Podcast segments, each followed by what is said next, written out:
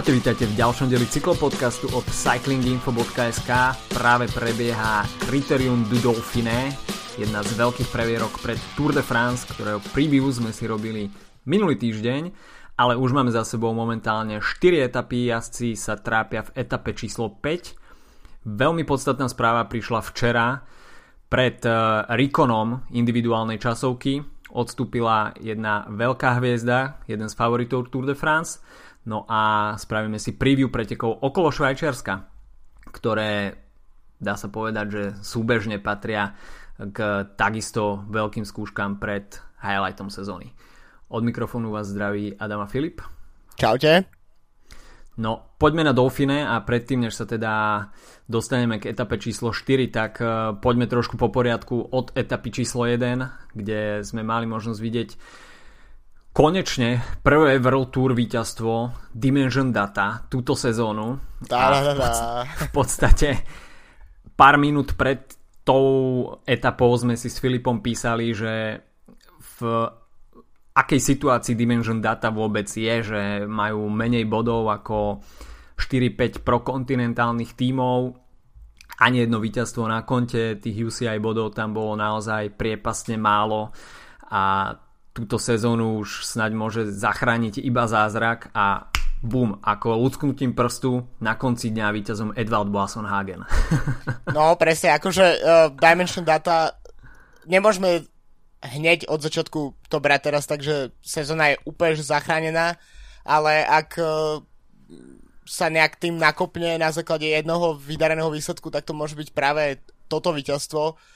Uh, Bolson Hagen je podľa mňa taký zvláštny fenomén, pretože mm, keď nastúpil do pelotonu, tak bol jeden z tých naj, ako považovaný za jeden z tých najväčších talentov, ktorí, ktorí vstupujú do World Tour, uh, jazdil mm-hmm. pár rokov v Sky, uh, potom prišiel kríza, prešiel vlastne do MTN Kubeky, čo je predchodca uh, Dimension Data, jazdil ešte mm-hmm. ako pro konty za nich a vždy tak raz za 2-3 roky sa zrazu Bolson Hagen zjaví Eh, na v podstate tých, tej najprestížnejšej, najprestížnejšej scéne a zajazdí nejaké fantastické výsledky.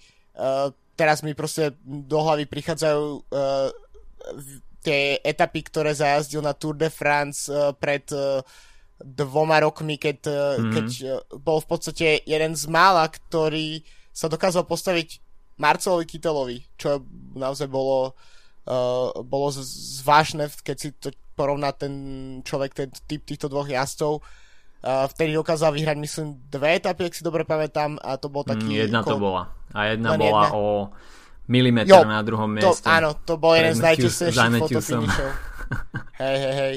No, tak, uh, tak presne, no, tak takto nejak sa proste zjaví Boston Hagen vtedy v situácii, uh, že líderom mal byť jednoznačne Mark Cavendish, ale potom v známom incidente so Saganom nepokračoval v Tour de France a Bolson Hagen zájazdil e, vtedy výborne. Zájazdil výborne aj v tej prvej etape, naozaj si to luxusne si to tam pripravil, tú pozíciu uh, v, tej, v tom šprinte uh, tej veľmi osekanej skupiny, pretože tam mm. v podstate z, priam, z takých tých čisto, čistokrvných šprinterov, ktorých aj tak na Dauphine nie je až tak veľa, tak, tak v podstate tam nebol nikto. No, takisto tá etapa mala veľmi zaujímavý priebeh a 20 km pred koncom tam inicioval veľkú akciu Quickstep na čele so Zdenkom Štibarom, ktorý sa čomu diviť bojuje o novú zmluvu. Takže Zdenek Štibar tam išiel naozaj veľkú podlahu a v tej danej situácii sa možno zdalo, že Julian Alaphilippe, ktorý, pre ktorého Zdenek Štibar pracoval, že by tam mohol niečo spraviť, nejaký veľký vietor, Quickstep samozrejme musel už hrať s alternatívnou kartou, pretože Alvaro Hoč už bol dávno, dávno dropnutý, takže Ala Filip bol v danej chvíli dá sa povedať, že celkom dobrá voľba, aj keď v tom závere sme videli, že šprintoval Filip Gilbert. Uh, takže Quickstep tam mal opäť viacero možností, ale takisto sme videli zaujímavý únik, pretože bol v ňom Olin Essen, Björg Lambrecht a Magnus Kort Nielsen, čiže taký zmes kockovo-ardenských klasikárov. Stále si neviem zvyknúť na ten imič eh, Magnusa Korta Nielsena, kedy si taký holobriadok babyface, teraz tam má proste tú vikingskú bradu. Vyzerá ako taká nejaká ako zl- negatívna postava z počítačovej hry, podľa mňa. Tak hey, hey, hey. nejaké postavy z 90 rokov proste. Niečo také, takže uh, jazdci sa takisto celkom natrapili a uh, ten únik bol v podstate dolapený až v poslednom kilometri uh, tesne za Flam Rouge, takže nebol tam nejaký veľký priestor na vytváranie šprinterských vlakov a v podstate aj toto bola jedna z výhod Edvalda Boasona Hagena, že jednotlivé týmy tam už boli roztrieštené. E, tá akcia na tom poslednom kategorizovanom stúpaní, ktorú vyprovokoval Quickstep, tam ten peloton veľmi, veľmi oklieštila a jednotliví šprintery, pokiaľ tam boli, tak už boli veľmi izolovaní a v závere sme mali z takých čistokrvných šprinterov možnosť vidieť e, jedine Sonnyho Colbrelliho, ktorý však skončil až na 6. mieste a v podstate keď si pozrieme prvú peťku Boasson Hagen, Filip Gilbert, Fanart, Nils Polit a Gregor Mulberger tak to je zmeska naozaj všeho všudy no a trocha taký ako uh, flashback na uh, preteky spred 3-4 mesiacov uh, alebo proste z jarných klasik uh, mm. pretože naozaj jazdci, ktorí uh, vedia jazdiť tento terény. Myslím si, že ne, fanart uh, tam naznačil už nejaký, nejaký progres formy, uh, o ktorom sa ešte budeme baviť. Uh, tak uh, myslím, že ešte v tých dňoch dokonca ohlásil uh, jeho tým Jumbo Visma nomináciu na Tour de France, mm-hmm. takže z tej vysnívanej dvojice Wood van Aert, uh, Matthew van der Poel, tak práve prvý menovaný si absolvuje svoj Grand Tour debut a to už za mesiac, takže som veľmi zvedavý, že uh, ako, ako to v Jumbovizme porešia na Tour de France, keďže mm, majú tam asi aj nejaké ambície na generálku so Stevenom Kreisweikom, ale zároveň berú na Tour aj Dylana Kronewegena, ktorý keď bude mať formu, tak bude práve, práve po mne je, jeden z top troch, špri, trop, top troch šprintérov uh, na Tour de France a takisto no, do toho Food Fan Art, možno nejaké úniky, takéto presne selekcie to by, to by mu mohlo vyhovovať. A takže myslím, že celkom tiež uh, tu už trocha predbieham, ale možno potom Gire, ktorý nakoniec sa skončil, tak nemasne sa pre Jumbo Visma, tak, uh, tak tiež na Dauphine sa začali uh, diať pre tento tým tiež nejaké pozitívne veci. OK, takže v žltom Edvald Hagen a prišla etapa číslo 2, kde sme mali možnosť vidieť úspešný únik na ktorý zakončil víťaznou etapou Dylan Teuns, ktorý takisto bol niekoľko mesiacov odmočaný a v podstate po tej výhre na etapaku okolo Polska, kde vyhral v GC, nezaznamenával nejaké úplne oslnivé výsledky. Uh, smutným hrdinom dňa Žilan Martán z Vanty Group Gobert, ktorý uh, Teusovi veľmi dobre sekundoval, ale naozaj nepatrí medzi hviezdnych šprinterov. Trošku by som tento súboj prirovnal k Giuliovi Čikunemu a Gianovi Hirtovi z tej kráľovskej etapy z Gira, kde jednoducho mm, Martin nemal absolútne žiadnu šancu na Dylana Teunsa a v podstate ako náhle mu vykúkol z haku, tak e, mu mohol akurát tak zamávať, takže e, nebolo to úplne jednoznačne, ale Teun si to tam veľmi skúsene, skúsene postražil. Typo Pino to bolo meno, ktoré nás zaujímalo úplne najviac z, z toho GC poradia, pretože Pinot sršal aktivitou počas e, posledných kilometrov etapy, v podstate tam útočil non-stop a pripravil tam veľmi nepríjemné chvíľky e, pre niektorých jazdcov v boji o celkovej porade. E, v podstate Pinot sa absolútne s ničím neparal a pri každej možnej príležitosti tam chrlil nejakú aktivitu a v podstate doplatili na to TJ Van Garderen, Roman Bardet a Richie Port, takisto aj Steven Kruiswijk, ktorí nakoniec stratili 44 sekúnd na Teunsa a okolo pol minúty na ďalších favoritov, kde bol Fuglsang Pinot, takisto Nairo Quintana, Adam, Adam Yates, Chris Froome Dan Martin a teda. Takže mm, dá sa povedať, že Thibaut Pinot bol veľmi aktívny, čo bolo samozrejme veľmi pozitívne vidieť, že jazdci pristupujú k týmto pretekom aktívne už od druhej etapy, že nebude sa čakať na tie záverečné etapy so stúpaniami alebo čo sa stane po časovke. Jednoducho netaktizovalo sa. Pinot ako keby tak trošku vedel, že tá časovka nebude úplne jeho šťastným dňom, takže možno aj toto cítil trošku v predstihu a preto sa snažil nahnať nejaké sekundy na zvyšok GC favoritov.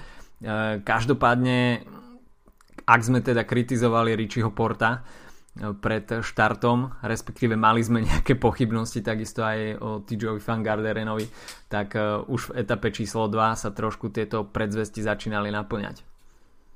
Uh, jasné, tak bola tam nakoniec strata.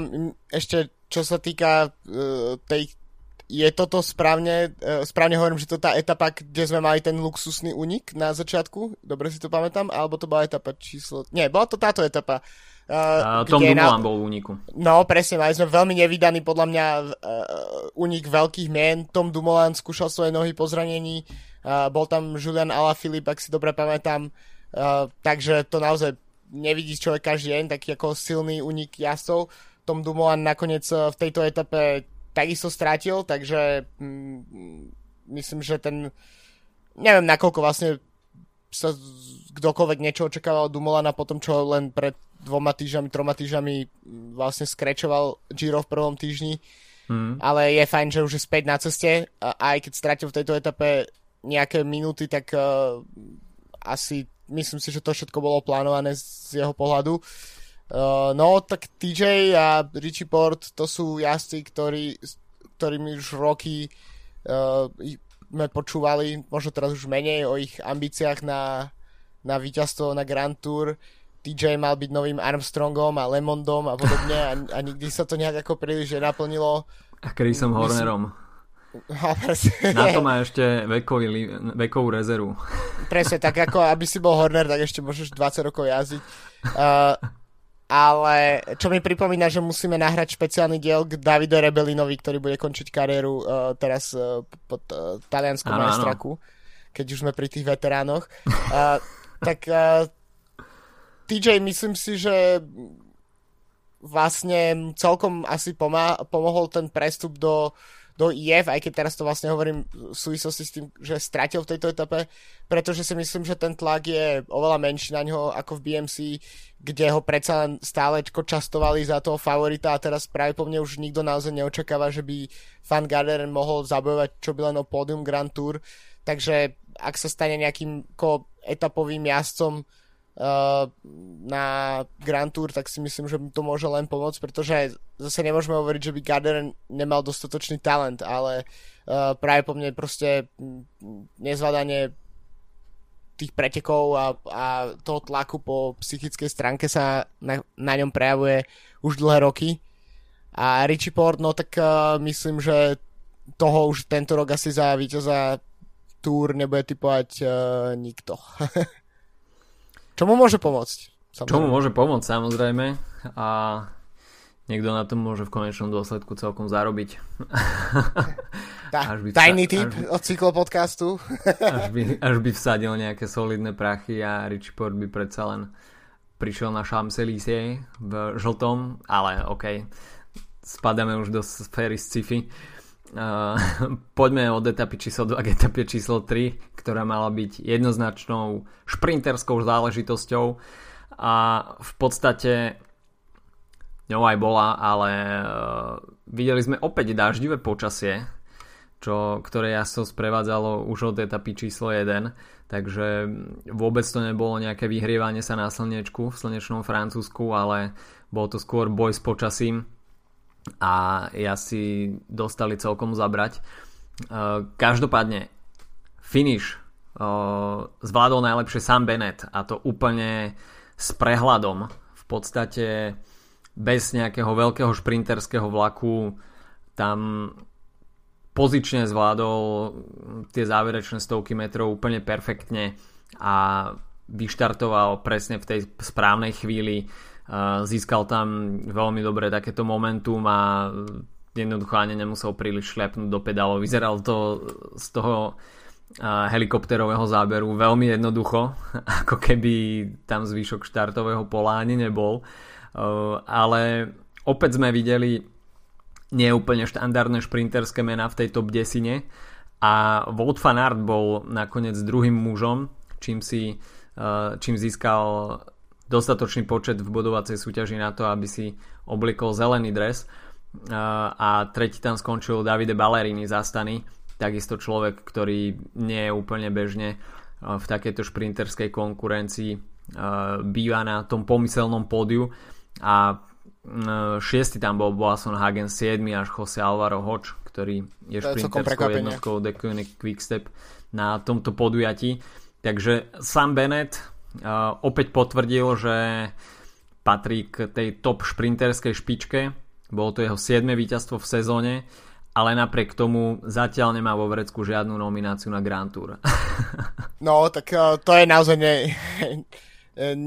nie je to úplne ideálna pozícia, v ktorej sa nachádza. Myslím si, že uh, by mu naozaj prospel nejaký prestup do týmu, kde, kde by mohol byť jednotkou, kde si zachce.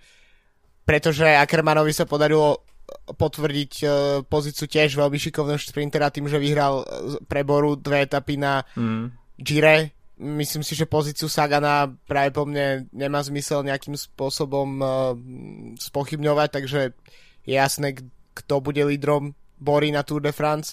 No a Vuelta je tak strašne ďaleko a je to tak, uh, je to etapak, ktorý, na ktorý chodia väčšinou jazdci, ktorí si ešte potrebujú v sezóne niečo dokázať, tak uh, je veľmi nezvyklé, že by bol niekto nominovaný špecificky len na Vueltu, tak, uh, ale myslím si, že v posledných rokoch ukázal, že tam šprintery veľmi nechodia, takže ak sa sám mm. Bennett dostane na, na Vueltu, tak uh, si myslím, že môže pokojne získať 3-4 možno aj 5 etapových víťazstiev na, na Grand Tour a aj keď až na konci sezóny bude to stať ale trocha trpezlivosti. Zatiaľ videl som uh, s ním rozhovor po, po tej etape víťaznej, hovoril, že jeho cieľom je vyhrať v, každej, v každom etapáku, v ktorom štartuje aspoň jednu etapu, tak to je celkom ambiciózny cieľ. A myslím, že tu si to tu tých príležitostí pre šprint nebolo až tak veľa na Dauphine a je pre neho veľmi dôležité a podstatné, že tu využil uh, túto príležitosť a, dosť, a tak ako keby ukázal Bore, že som tu aj napriek tomu, že neštartujem na žiadnej Grand Tour.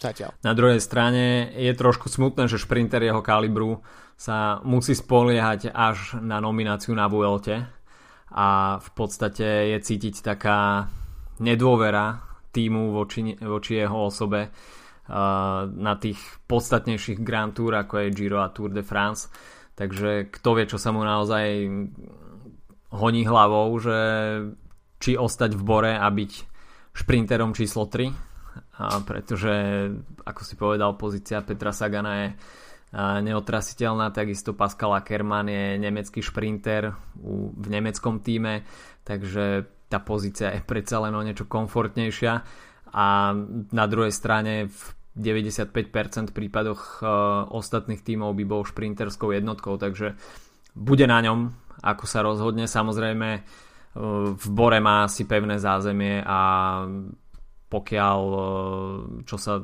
takýchto týždňových etapakov týka, tak uh, tam má si naozaj voľnú ruku a môže jazdiť sám za seba.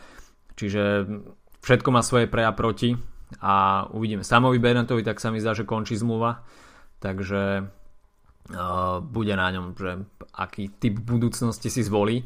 Uh, v GC sa nemenilo po etape číslo 3 nič, Dylan Theon zostával stále v žltom a blížili sme sa do časovky, ktorá mohla byť jedným zo zásadných dní, čo sa celkového poradia týka.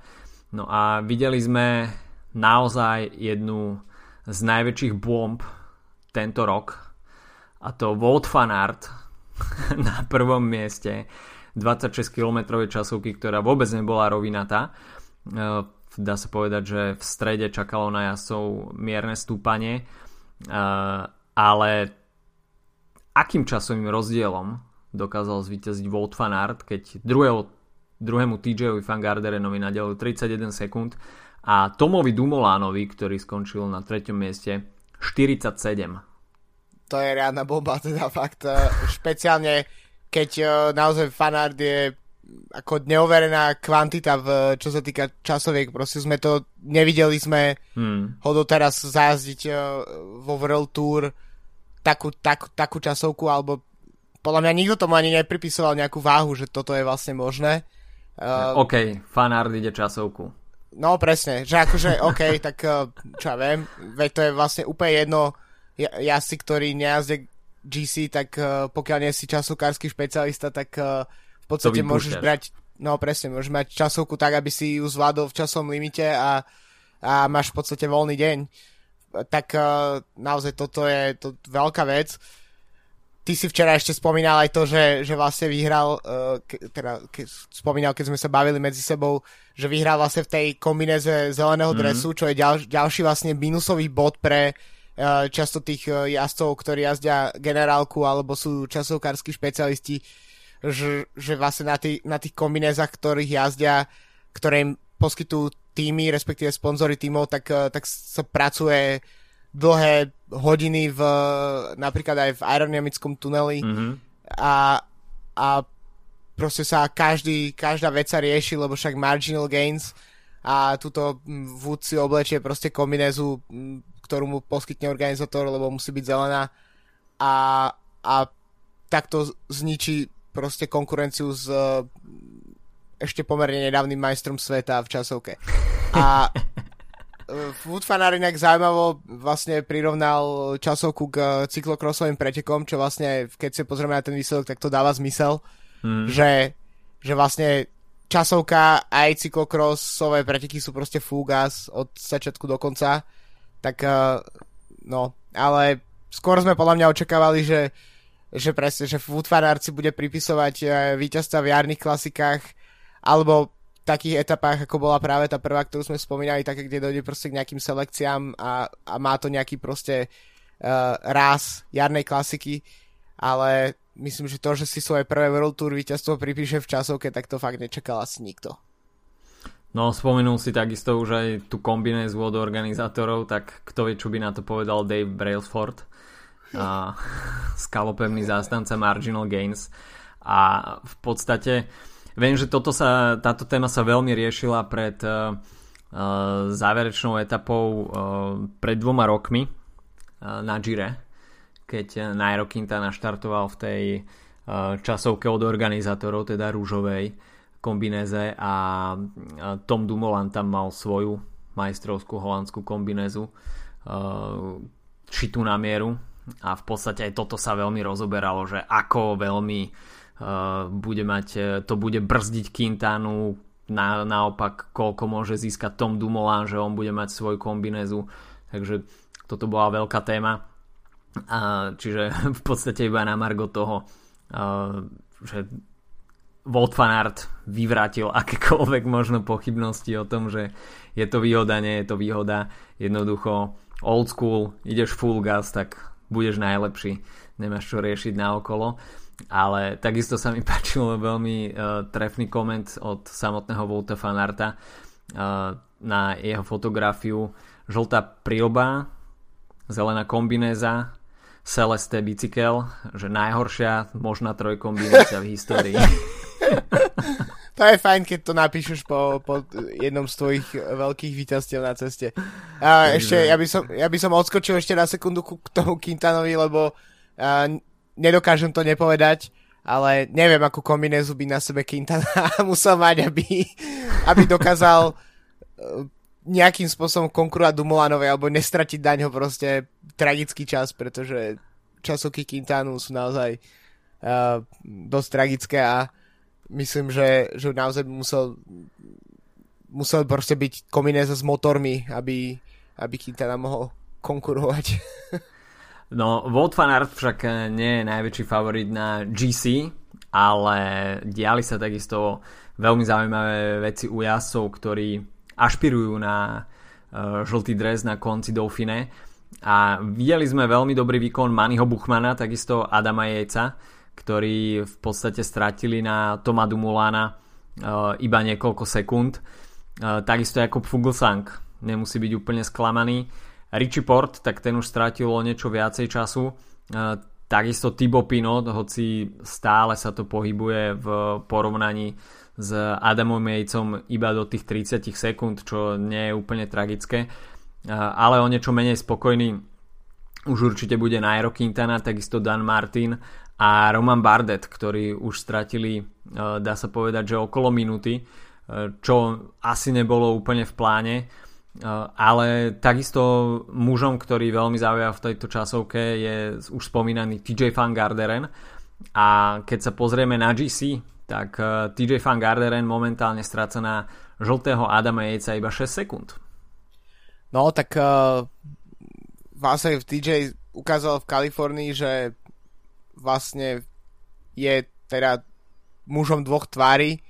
Uh, mimoriadne vydarené dní strieda s tými dosť slabými Uh, takže napríklad v Kalifornii ten, ten dres lídra neubránil, keď uh, na Mont Baldy, myslím, v tej etape stratil uh, líderstvo, tak uh, uvidíme. No. Pre mňa je navždy proste fan Garderen uh, ten človek, ktorý odstúpil z Tour de France uh, počas uh, rest day s, s nejakými absolútne ne, nevysvetlenými mm, problémami v čase, keď bol druhý v generálke a myslím si, že od toho momentu sa nikdy nedokázal dostať už na také pozície, ktoré uh, by naozaj potvrdzovali to prianie Američanov, že by to mal byť nový Lemon alebo nový Armstrong. Hmm. Uh, OK, takže toľko asi k etape číslo 4 a jazdci momentálne absolvujú etapu číslo 5, samozrejme uh, ten záver Dauphine bude najzaujímavejší v etape číslo 5, uh, 6, 7 a 8 čo je v podstate víkendové menu. Uvidíme tam uh, viaceré horské prémie, ktoré rozhodnú o víťazovi uh, 71. ročníka, ale veľmi zásadná informácia, ktorá prišla z Dauphine, z Rikonu pred uh, časovkou. V etape číslo 4, tak bol pád Krisa Fruma v nejakej 60 km rýchlosti z časovkárskej kozy, keď uh, podľa slov Davea Brailsforda si tam uh, sa tam Chris Froome išiel vysmrkať, tak stratil nejakú kontrolu a narazil do steny, z čoho nakoniec rezultovala zlomenina stehennej kosti. A asi to nebude úplne jednoduchá zlomenina, pretože dnes už vyšli von správy, že Chris Froome absolvoval 8 hodinovú operáciu, čo neznie úplne, že by to bolo košer. Samozrejme, asi vypadáva už e, jednoznačne z tejto sezóny. Tour de France je pre neho nedosiahnutelná meta a podľa tých vyjadrení, ktoré momentálne sú k dispozícii, tak medzi riadkami môžeme nejako asi dedukovať, že momentálne sa ľudia snažia skôr Chrisa Fruma dostať späť do života ako do cyklistického sedla. No tak uh, tie informácie boli naprv také, že uh, OK, prišiel tam pád, tak si človek povie OK, no tak uh, Froome vypadne možno z túr, ale príde vyhrať Vueltu. Potom postupom času sa nejak uh, tie informácie stále nejak prichádzali ďalšie a ďalšie, ktoré boli dosť negatívne. Fruma uh, odviezla helikoptéra do nemocnice, do nemocnice uh, nebol privedomý podľa všetkého uh, v, tej, v tomto čase, takže uh, okrem tej stehenej kosti, tak tam bol ešte myslím aj rebra a niekoľko ďalších proste uh, problémov spôsobených tým pádom. Tak ja myslím si, že nikto asi nechcel vidieť Fruma vypad, vypadnúť z boja o o to 5. Tour de France takýmto spôsobom. Myslím si, že oveľa krajšie a férovejšie by bolo, keby ho niekto porazil na ceste napríklad, alebo že by si pripísal ten 5. titul. Uh, bohužiaľ, no, tak uh, v jeho veku a pri rozsahu týchto zranení, tak uh, nemôžeme Fruma odpisovať, ale myslím si, že sa aj ten pravdepodobnosť toho návratu uh, dosť znižuje myslím, ako návratu na taký level, aby dokázal možno o rok znova vyhrať túr. Myslím si, že sa to stáva menej a menej pravdepodobné, ale myslím si, že ešte je úplne priestor na odpisovanie. Je to veľká škoda pre, pre samotné preteky, možno to trocha otvorí nejaké, nejaké dianie, uh, ale Sky stále bude tie preteky dominovať, aj keď bude mať iných jazdcov uh, ako lídrov. Takže veľká škoda, dúfajme, že teda, že to bude bez nejakých dlhodobých následkov, čo sa týka Fruma. No, Krisa Fruma asi bude ešte dlho mrzieť to, že ten piatý titul, ktorým by vyrovnal uh, tú legendárnu trojicu, uh, nezískal minulý rok, že to získal Geran Thomas, pretože naozaj toto je zdrcujúca Štvoricu. informácia, tá rekonvalescencia bude asi veľmi dlhá a pff, naozaj je to veľká škoda nielen pre neho, ale aj pre celý tým Ineos, ktorý samozrejme tam bude mať Geranta Tomasa, takisto Egana Bernala, hm, takže táto dvojica lídrov určite bude patriť e, k top favoritom Tour de France a nechcem povedať, že to nie je veľká rana pre tým Ineos, pretože tam majú ľudí v zálohe, ale e, predsa len Chris Froome je taká osobnosť či už svetovej cyklistiky alebo priamo aj podujatia Tour de France E, že je to človek, ktorý jednoducho už iba svojou prítomnosťou v pretekoch e, púta veľkú pozornosť, priputáva respektíve mm, žene pred obrazovky ďalších ľudí a je to jednoducho človek, ktorý mohol vyrovnať rekord v počte víťazstiev Tour de France. Nakoniec ho teda na štarte neuvidíme. Ostáva nám jedine naozaj dúfať, že sa dokáže dať dokopy, že si dá ten čas na na kompletné doriešenie e, tých zdravotných problémov a e, bez nejakých komplikácií bude schopný nastúpiť, dajme tomu v budúcej sezóne opäť na štart a o ten rekordný 5. titul sa bude môcť pobiť férovo s ostatnými a nebude z toho boja vyradený takýmto veľmi nešťastným zranením. Takže toľko Dauphine, tie podstatné etapy prídu zajtra, v sobotu a v nedelu tam sa bude rozhodovať o e, GC. Ďalšie preteky, ktoré sú veľmi e, závažnou skúškou pred Tour de France, jednou z posledných pred národnými majstrákmi, tak to sú preteky okolo Švajčiarska, ktoré v podstate v, v tom porovnaní s Dauphine je to niečo ako keď vždy porovnávame Paríž, Niza, Tireno, Adriatico, čo sa dĺžky a náročnosti e, pretekov týka veľmi podobné. Jazdci si musia vybrať buď jedno alebo druhé, nedá sa ísť obidve naraz, takže to štartové pole a tie Ačkové týmy na Tour de France, ktoré sa pripravujú na ten vrchol sezóny, sú rozdelené medzi tieto dve podujatia, takisto organizátori bojujú o účasť e, tých jednotlivých hviezd. Samozrejme, ja si určujú ten program aj podľa zložení etap ale e, nikdy teda nevidíme to priame porovnanie GC jazdcov pred Tour de France, pretože sú rozdelení medzi Dauphine a pretekmi okolo Švajčiarska. Čo uvidíme tento rok? Tak e, to 9 súťažných dní začíname 15.6., čiže už túto sobotu individuálnou časovkou na 9,5 km bude to v podstate rovina. Takže veľmi pravdepodobne uvidíme súboj časovkárskych špecialistov etapa číslo 2, tak tá bude kopcovitá. Dá sa povedať, že 6 stúpaní druhej kategórie. Na záver to bude klesanie a taký mierny pančerský dojazd. Možno uvidíme tam ale pri najlepšom nejakú selek- selekciu šprinterov. Podľa mňa etapa šitá na nejaký, na nejaký únik jasov, ktorí asi budú mimo GC. Etapa číslo 3, tak to bude deň šitý pre Petra Sagana, ktorý si môže pripísať, eh, tak sa mi zdá, že 17. etapu na pretekoch okolo Švajčiarska, takže až sa má Peter Sagan dostať do pohody pred Tour de France, tak preteky okolo Švajčiarska sú ideálnym podujatím. Etapa číslo 3, čiže profil, ktorý bude pre neho veľmi priaznivý.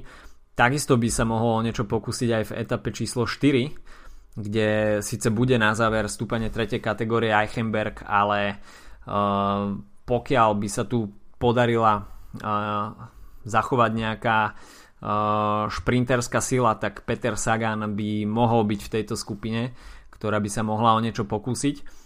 Uh, takisto etapa číslo 5 nie je úplne beznádejná pre šprinterov, pokiaľ tam prežijú dve stúpania druhej a tretej kategórie, ktoré budú v závere pretekov, tak záver vyzerá byť celkom pančerský, tam by to takisto mohli skúsiť. Avšak to bude asi posledný deň, ktorý bude šprinterov zaujímať, pretože v, na záver etap, dňa číslo 6 už uvidíme HC stúpanie Flunzerberg, čiže to už bude pôda pre GC jazdcov, ktorá bude takisto pokračovať v etape číslo 7. Ďalší, ďalší horský dojazd Sango Tardo, dĺžka 12 km, priemerný sklon vyše 7%, takže tu už pôjde naozaj do tuého. V strede etapy je takisto Lukman Pass, prvá kategória, takže v podstate tu už začnú byť e, výškové metre celkom seriózne. Etapa číslo 8, tak e, to bude individuálna časovka na 19 km.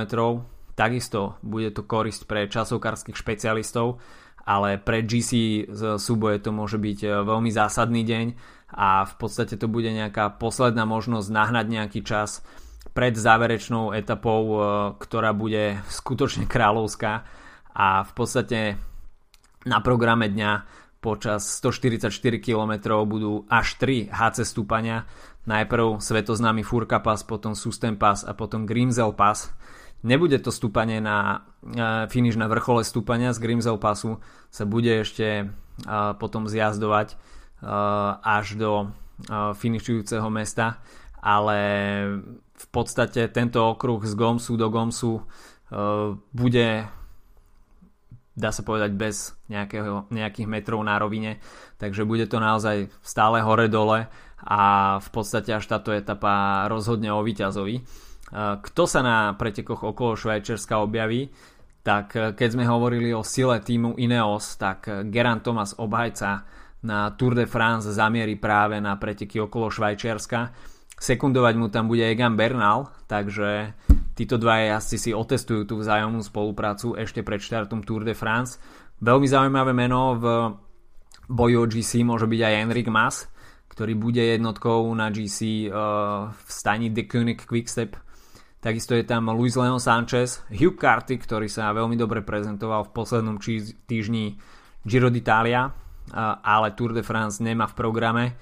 A v podstate, čo sa GC týka, tak uh, je to všetko, je ešte, ešte tam Wilko Kelderman, ale takisto potom budú zaujímaví asi, ktorým sa vo Švajčiarsku kedysi veľmi darilo, či už e, Simon Špilak alebo Rui Košta, ale e, dá sa povedať, že v porovnaní s Dauphine vidíme tých reálnych GC mien, ktoré sa pripravujú na Tour de France oveľa menej.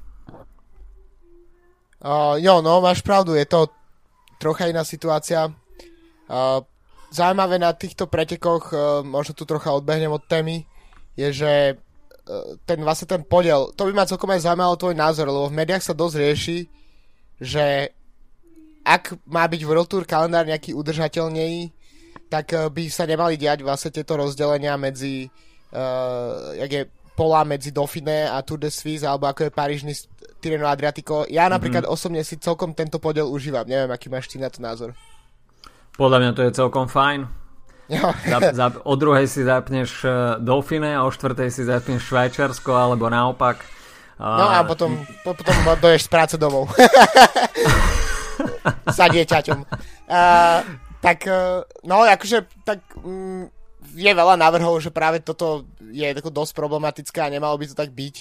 Ale mne tento ako podiel príde celkom v pohode. Uh, možno teraz to fakt trocha inak vypadlo na Dauphine a Tour de Suisse. Vidíme, že napríklad na Dauphine to šprinterské pelo nie je vôbec také silné. Uh-huh. Uh, takže a na druhej strane, čo sa týka GC týmov, tak v podstate tým Ineos na Dauphine postavil svoj Tour de France tým s výnimkou Geranta Tomasa a uh, Bernala. Tak, uh, tak to sú sú to dôležité skúšky, ale mne, mne príde akože to dobrý spôsob tiež nenahnať ako keby všetkých favoritov do jedného, do jedného koša ale môcť troška takto si to vyriešiť, uh, Quintanu poslať na, uh, na Dauphine a niekoho ďalšieho z Movistaru, neviem presne kto bude štartovať, tak, uh, tak poslať na Švajčiarsko a podobne. Takisto, Carlos Betancourt. O, tak to je, to je jasný, jasný nominant na lídra. No a keď sme pri tom, tak napríklad uh, nebyť tohto podelu, tak, uh, tak Sam Bennett nemá svoje World Tour víťazstvo, pretože hm, proste Sagan by musel niekde štartovať, Jasné. takto Sagan si pôjde na svoje obľúbené preteky, vyhrať tam uh, ďalšie etapy. To je presne ako ten istý program, ktorý už má 10 sezón pomaly. Tak, uh, takže ja si myslím, že ten podiel je celkom v poriadku a že to neuberá na atraktivite vlastne ani jedným z tých pretekov. Aspoň teda v mojich očiach, neviem ako je to, čo sa týka uh, sledovania pretekov v televízii a, a podobne, ale myslím si, že takto je to, takto je to v pohode. V podstate, kebyže máme kalendár, kde by sa jednotlivé podujatia nemohli kryť, tak eh, by sme, ja neviem, z, z 1500 pretekárskych etap, ktoré možno sú v priebehu roka po celom svete nejakej UCI kategórie, tak by sme zrazu mohli vidieť iba 365. Takže... No a to, to nedáš, to je proste... Ako to vydržíš? Takže v podstate veľa, veľa podujatí by malo zrazu problém zmestiť sa do kalendára a zrazu by sa z toho stali iba možno nejaké dedinské preteky. Neviem, že, že, že kde si túto myšlienku čítal, ale je to trošku trošku, nechcem povedať, že spiatočnícke, ale OK. Asi to, Rieši asi to sa nebolo. to napríklad v road, uh, Rafa Roadmap, čo je taký ten uh, to, čo teraz zverejňovalo Cycling Tips aj Velonius, mám pocit, mm-hmm. aj Rafa na svojej stránke, je to ako keby uh, taký program vývoja cyklistiky, ktorý Rafa pripravil v spolupráci s uh, nejakou odbornou verejnosťou, s novinármi a, s, mm. a práve po mňa aj s jazdcami alebo s bývalými jazdcami. Mm-hmm. Čiže je to taký ako trocha utopistická vízia toho, ako by to malo v ich očiach vyzerať, lenže uh, rovnako navrhujú aj to, aby proste bolo Giro a Vuelta dvojtyžňové, čo podľa mňa neprichádza do úvahy oh, a, oh. a, a takéto veci. Tak tu už ideme proste... na tenkom mlade.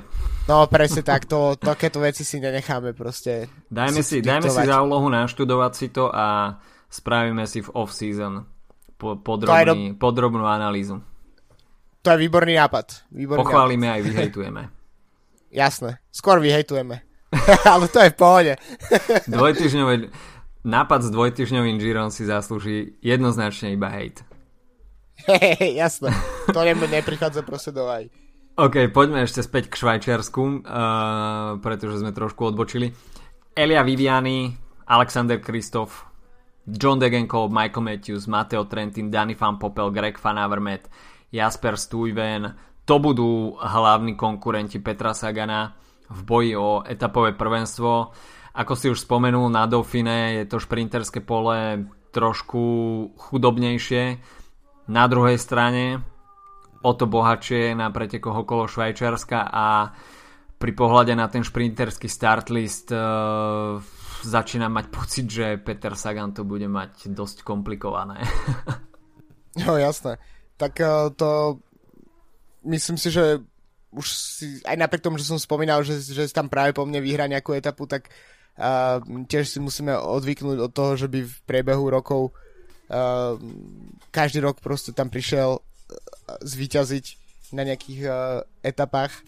Takže, takže myslím si, že je fakt veľká šanca na to, že, že tam žiaden uh, triumf si nepripíše, pretože tá konkurencia je proste príliš silná a záleží tiež, že na aký profil etap, vlastne aký profil etap tam bude ponúknutý, pretože skôr si myslím, že Sagan bude mať šancu v takých tých jeho etapách nejaké tie ťažšie šprinty, ktoré robia nejakú selekciu, alebo tam je mierne stúpanie dokonca, dokonca a podobne, lebo v čistých šprintoch si myslím, že nebude mať uh, úplne na Vivianiho, ktorý podľa mňa si určite bude túži napraviť chuť po Giro d'Italia. Dobre, tak uh, asi by sme si mohli typnúť víťaza v GC. Uh, Bernal. OK, tak ja si myslím, že to ostane v týme Ineos a bude to Geran Thomas. Minulý rok vyhral Dauphine, myslím si, že tento rok si bude chcieť pripísať aj triumf na pretekoch okolo Švajčiarska. Takže toľko od nás e, tento týždeň. Užívajte si záverečné etapy Dauphine, ktoré takisto budú stať za to. No a od soboty začínajú preteky okolo Švajčiarska aj s Petrom Saganom, takže určite veľké lákadlo pre slovenských fanúšikov. Určite to veľa napovie o forme Petra Sagana pred tohto ročnou Tour de France, ktorá sa nebezpečne blíži. Majte sa zatiaľ pekne, počujeme sa budúci týždeň. Čau, čau. Čaute.